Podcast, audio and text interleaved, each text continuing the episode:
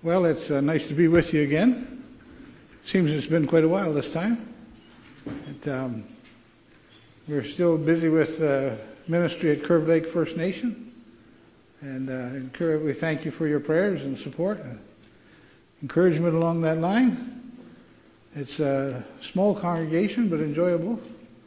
We have about 20 people each Sunday, and um, just recently we had a funeral and the church was packed out. There was over 200 people there. And several people came to me and said, wouldn't it be nice to see this on Sunday morning? I said, yeah, it'd be nice, but be content with what we've got. So, uh, but we appreciate your support and your, we have uh, really good news there too. And that last October, uh, we uh, acquired an associate pastor. And uh, it means that I can over two or three years fade out of the picture. Let him take over. He's only in his early 30s, and I'm pushing 75, so about time to move over, I think. So we're glad he's come. He's, he's a wonderful man and well, well, uh, well trained, and and he's willing, and he just grabs hold of stuff, and and the, the Lord was a real blessing in him this this winter because. Uh, some of you knew it back in uh, November I came down with illness and and if it, I, the Christmas season is stressful enough, but to be sick in the Christmas season and not able to do things is worse. And, and the new associate pastor named Ben, Ben just took over. I didn't have to do a thing. he just uh, took over as if he'd been there all his life. So we just thank God for him and for his work at Curve Lake. If you want to talk about Native ministry in Canada, always have time for a chat and to see what God's doing. Now it's uh, a month away till we come to Good Friday. And uh, a lot of people have questions about Good Friday. How do you how do you celebrate Good Friday? Um, most of us think of having a somber service, uh, ending on the note of Christ's death and waiting till Sunday for the resurrection. And that's a good pattern, but we had an unusual circumstance at Curve Lake. Uh, long before we came on the scene, and I don't know how far back it goes, the chief and council provide Good Friday morning, not a service, but a great big breakfast, an Easter egg hunt, and a contest for the most elaborate Easter bonnets, and all kinds of fun things. It's just food and fun. Now, as a church, what were we supposed to do with that? We usually think Good Friday to have a sober service and celebrate the, the death of Christ. And we've made a point in, in our work at Curve Lake not to overlap with the church, with the uh, chief and council. If they provide a certain program, then we stay away from it. We we participate if we can, but we don't put something uh, conflicting with it. We don't put something on the same day on purpose. And and so we decided to just go along with breakfast. I like good food. So we just go to the breakfast and I don't wear an Easter bunny hat, but but uh, we we have a good breakfast and we have lots of fun. And between things happening, we walk around and greet people, talk to people, get to know them, get to get a little touch in the community. And then at night we have our Good Friday service. And uh, there's a United Church meets at Curve Lake too, and so for Good Friday we join together, and have one service on Friday night. So we're dealing with Good Friday in, in uh, trying to cooperate with the community, trying to cooperate with the other church, trying to celebrate Jesus. But a lot of people have trouble with Curve, with um, Good Friday. Uh, they have why all that violence and bloodshed? You remember a few years ago, Mel Gibson made the movie The Passion of the Christ. The, the word passion in ancient English means suffering. And the, the movie fo- focuses on the suffering of Christ and it's very, very graphic. And some people just turned away. Didn't want to face that. Why, why did God cause Jesus to suffer so? And suffer he did. But maybe we should go back farther than that and ask, why did Jesus come to earth the way he did?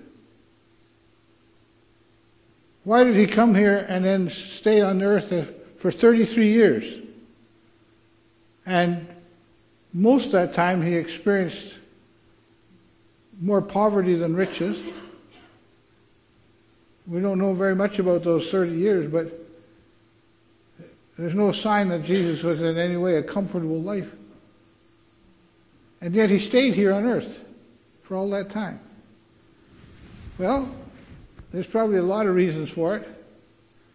I've thought of a few.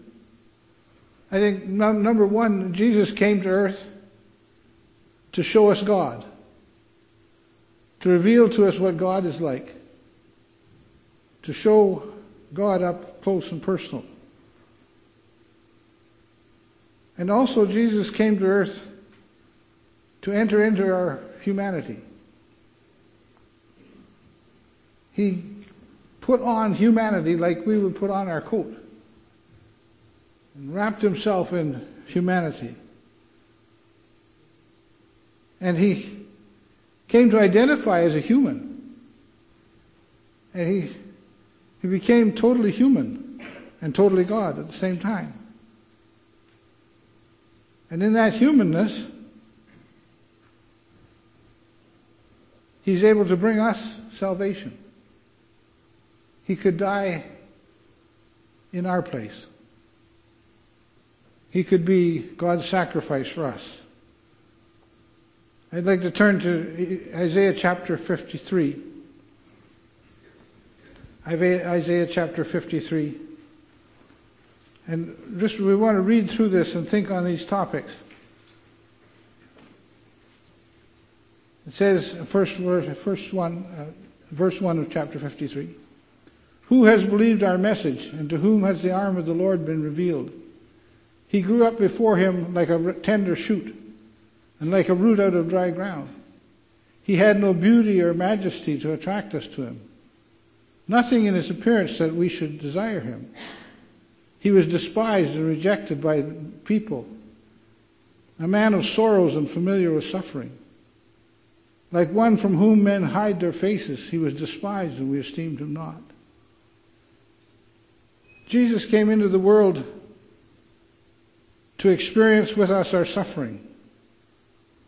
Notice verse 3 He was despised and rejected by men, a man of sorrows and familiar with suffering. Most of us, somewhere along the line, face different kinds of suffering. Sometimes, like this verse talks about, being despised and rejected by other people. There are many forms of that. Or sorrow. There's the sorrow that marks our life as Christians. Or suffering in all its many forms physical, emotional, relational, Jesus entered into our suffering. He became part of all the complexity of human relationships.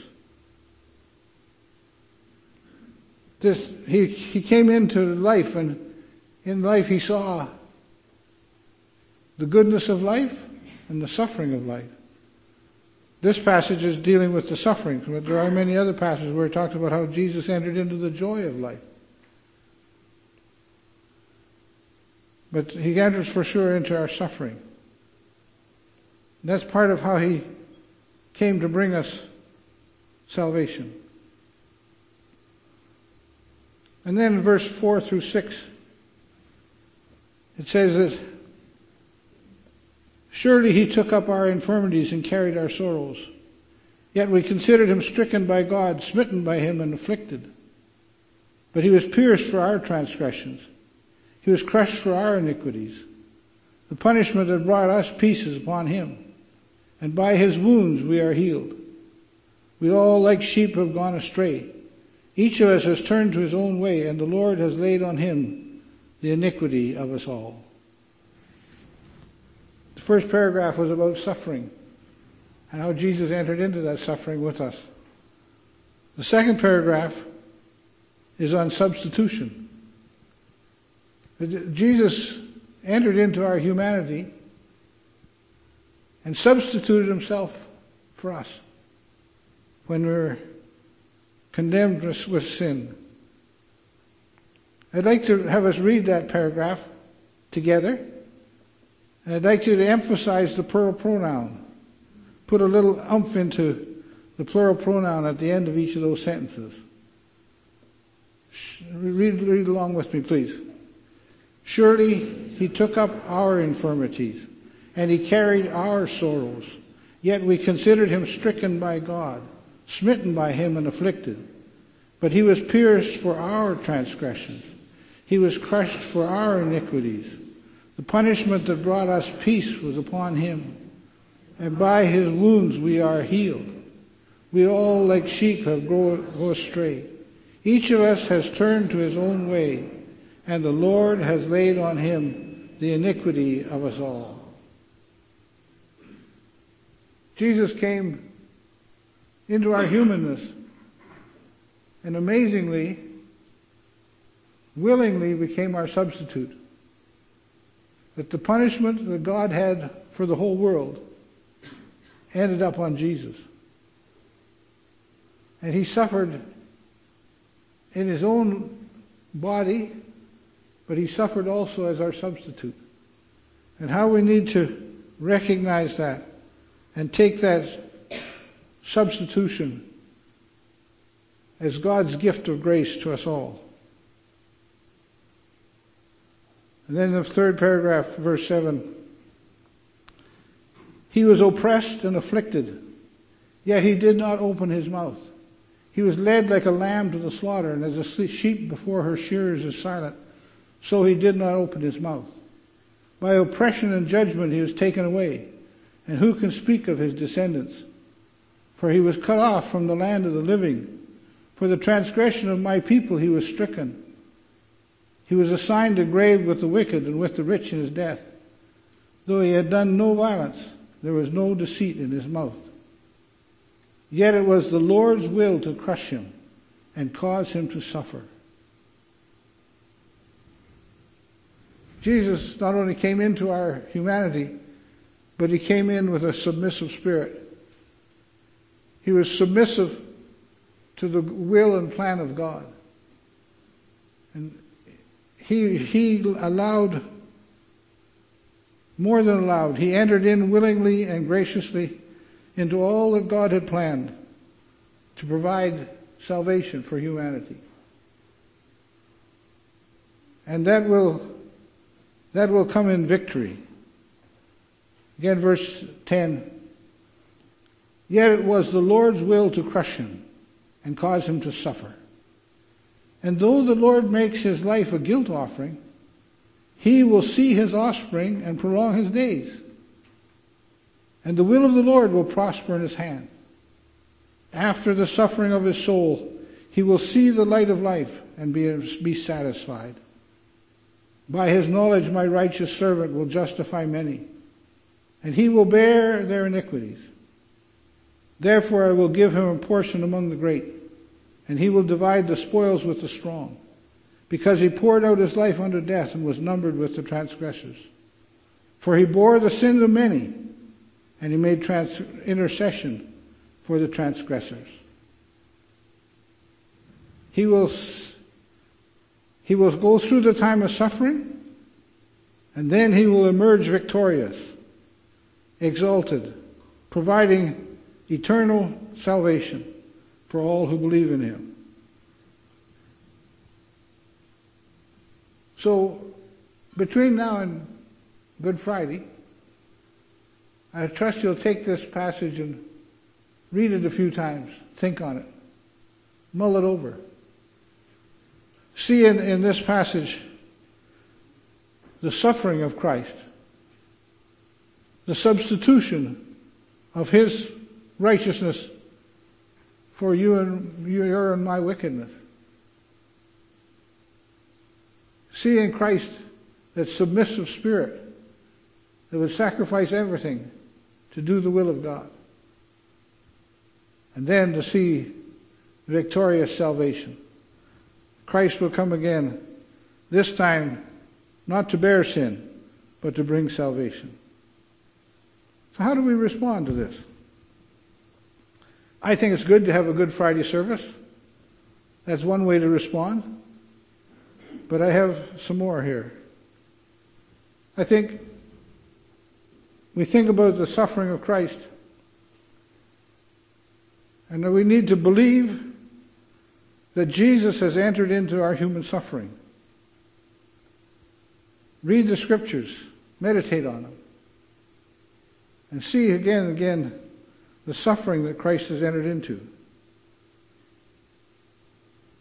And so when we see suffering in our life, we know Christ has entered into suffering for us. And we tend to always run from suffering. We try everything possible to get out of it. But I encourage you to think a little deeply on that. I think it's appropriate for people who believe in Jesus that we look that Christ has borne our suffering. He has entered into our suffering. Now we can face suffering with conviction, with calmness. It doesn't take the suffering away, but it helps us to enter in and face face the suffering we have to live with. And you know what? My experience is that when we're willing to face the suffering, we often find God in the midst of our suffering. I like to put it that suffering is a good place to meet God. It's not the only place to meet God. It's not the only way to meet God, praise the Lord. But in the midst of our suffering, if we look at Jesus and his suffering and enter into it with him, we will often find the presence and the power of God in the midst of our suffering. So believe that Jesus is the one who suffered for us. And then intentionally look into, into our suffering and find and meet our God. Number two, believe that Jesus has already become your substitute. You don't have to bear your sin. Jesus already substituted himself for it. It isn't something you have to make happen. It's something that he did already. He substituted himself for us. And so our response is to believe in the substitution of Jesus Christ. And, the, and then realize that all our sins, all our cares, all our mistakes, all our failures are already on Jesus. He can carry that. He can carry all of our evil, all of our wrong, everything we wish never happened. He carries that. And again, our, our response is to enter into that. And at first I wrote in my notes to put our sins and our cares and our we, we, failures on Jesus, and then I stroked it out. I said, it's already there. All we have to do is believe it's there that He is our substitute. And everything that we wish to be forgiven of is already forgiven. We just need to recognize it. Believe that Jesus is your substitute. Number three, believe that Jesus, by his perfect submission, has shown us the way to walk with God. Meditate on that passage, on the submissive, submissive spirit of Jesus Christ. Here is one who is God himself, came into our world and took on human flesh and became submissive unto death, even death on the cross. Again, it's not something we make happen. It's something that already is. And our response is to believe in it. And to believe in, God, in Christ's submission is to practice submission yourself. Submission is one of the most difficult things for us Christians to live with. To have a heart that take, lets God have the control. To have a, a spirit that lets the Holy Spirit make the directions of our lives. The human spirit, in its natural state, wants to be in control. Some people express that more diligently than others. But Jesus gave up control and became submissive to the, to the, holy, the plan of God. Became submissive to his Father and to the Holy Spirit. And we need to believe in the submission of Jesus Christ. Believe it enough that we submit ourselves. Submit ourselves to Jesus Christ and live in obedience and joy. Number four. Believe that Jesus is risen, exalted, victorious, and he provides eternal salvation. Christ's suffering cleared the way for perfect salvation. And he has already provided us with salvation. By faith we accept that salvation. And by faith we enter into living in the victorious, exalted Jesus Christ.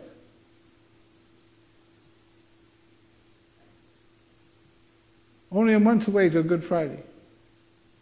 I trust that you'll take this passage, and think on it, meditate on it. Find in Jesus Christ his response to suffering. Find in Jesus Christ the substitution. He bears all our sins, carries them away. Find in Jesus Christ, let it color your own heart to have submission like Jesus. And then with joy, enter into the salvation of Jesus Christ. Turn to Him and be saved.